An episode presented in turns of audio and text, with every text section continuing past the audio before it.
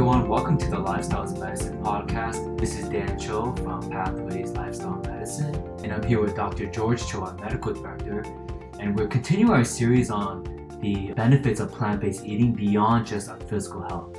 So we all know that uh, eating a more plant-based diet is good for our health, uh, but in the past couple episodes, we've been talking about some other reasons why plant-based eating is such a good choice. So we've talked about why it's good for the environment. We've also talked about how it's good for animals. And in this episode, we're going to talk about how plant based eating is the compassionate choice for those who are hungry. And I'm sure that we all know that there are many hungry people in the world right now. According to the United Nations, there are right now approximately over 800 million people who are hungry. Uh, and over 3.1 million children each year die from hunger. This is approximately the population of Toronto. So imagine the entire population of Toronto dying every year. That's how many young children are dying because of hunger. And of course, uh, the areas of concern are uh, areas such as sub-Saharan Africa and parts of Asia like India or Southeast Asia. So what we're going to look at today is what can lifestyle medicine um, and particularly plant-based eating do help solve the world's hunger problem. So lifestyle, I think lifestyle medicine has a uh, has something really great to contribute to world hunger, and uh, that's because one of its core principles is plant-based nutrition, and we know now from the science that if people, if more people would switch to plant-based eating, that it would actually free up more food, so that more people can actually uh, be fed. So how does that work exactly? So uh, when you look at the stats of how many animals we kill every single year for food, the numbers are really astronomical. So let's consider, for instance, Canada and America. In Canada and America alone, we kill almost 9 billion chickens. That's with a B.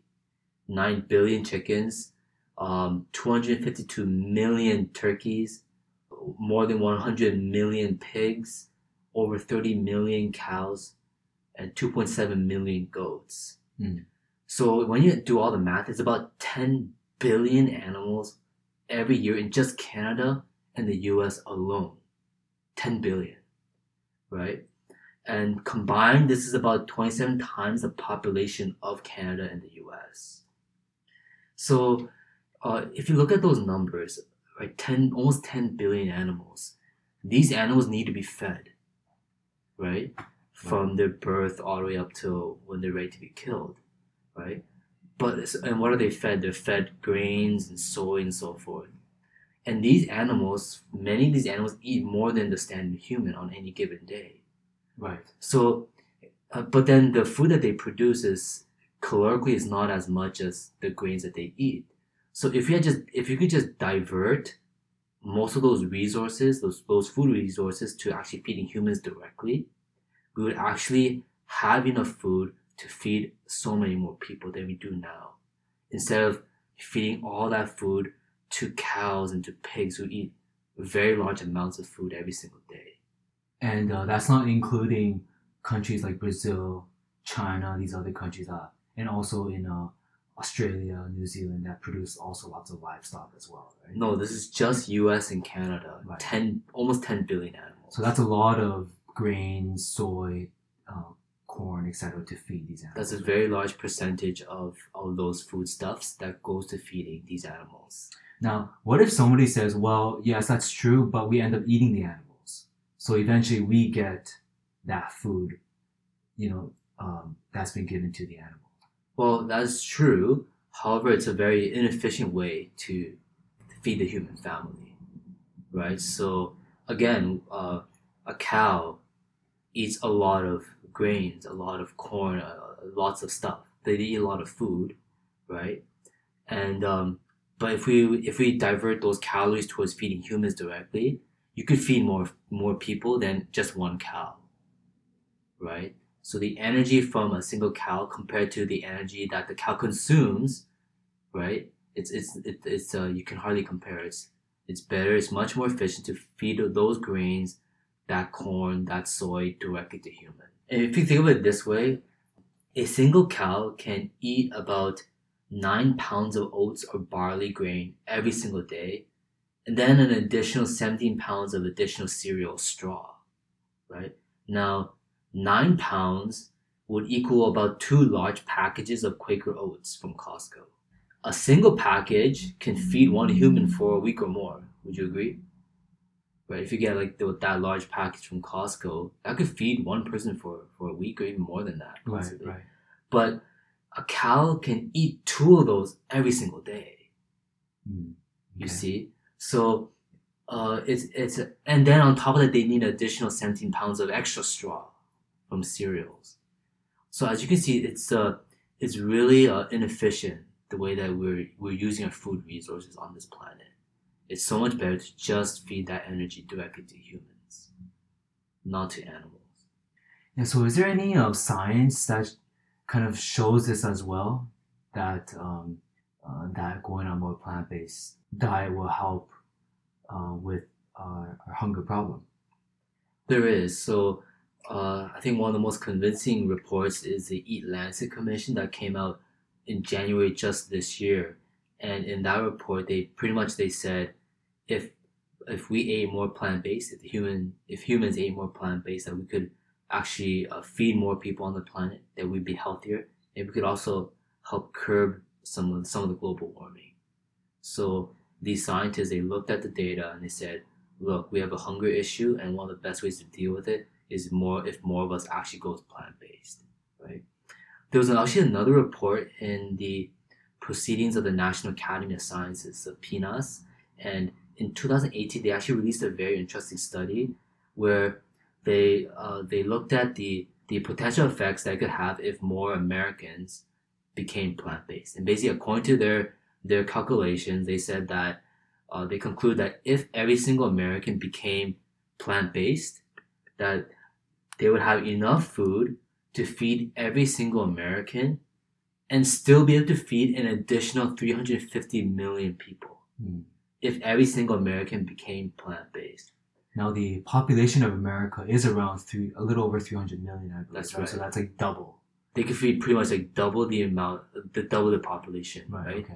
So, um, so they could feed all all of America, an additional 350 million people. That means that we could solve hunger in Central America, South America, Africa, and those 3.1 million children that you had mentioned in the beginning of the of the podcast. We could save them from dying from starvation, and still have enough to feed an extra 50 million people on top of that. So, um, so the so there is science that's coming out to show that uh, that if we switch to more plant-based diets, it can actually help feed more people. Uh, and then you can just look at some of the numbers. So we know right now that 30% of all ice-free terrestrial land on the whole entire planet is used for animal agriculture. 30% of all land on this planet that's not that's not covered in ice hmm is used for animal agriculture. Imagine if we used a large percentage of that just to grow food for humans directly, how many people we could actually feed. Uh, 70% of all agricultural land is used for animal agriculture. hmm Right? So if we converted more of that to just grow food to feed humans, then we could feed more humans. Right. Right. So if you just look at uh, the data out there, it, it, it's pretty convincing that if more of us would switch to plant-based nutrition, that would help feed many more people. So the issue seems like it's not really that we don't have enough food. So we have so many people who are hungry. It's not because we don't have enough food. It's just that we are using our food inefficiently, feeding it to animals, and then um, sure we eat them, but we don't really get as much food from them as you could if we ate those grains directly. Yes, that's the point. Yes, yes. It seems like the food production is not the issue. Right. The amount of food that we're producing it seems like the way that we're using them. Hmm And we, are fortunate in the affluent West, we, we like our burgers, our chicken, and so forth. And so, so much of the, our resources are going towards just feeding a food habit that's ultimately killing us, which is really sad, right? We're killing ourselves. We're not, and we're having, we're struggling to feed the rest of the human family. uh, it's, it's really unfortunate what's happening right now. So if more of us would choose plant based, it, it's it's a much more compassionate choice. Right. And it's not likely that we would solve world hunger just by going plant based, um, because there's other reasons why people go hungry, but it could definitely help in, in a big way, I would think. Yes, for sure. Yes, I think it would help. Great. So when we think about lifestyle medicine and how it promotes a whole foods plant based diet, again, it's not just good for our health. It's uh, good for our environment.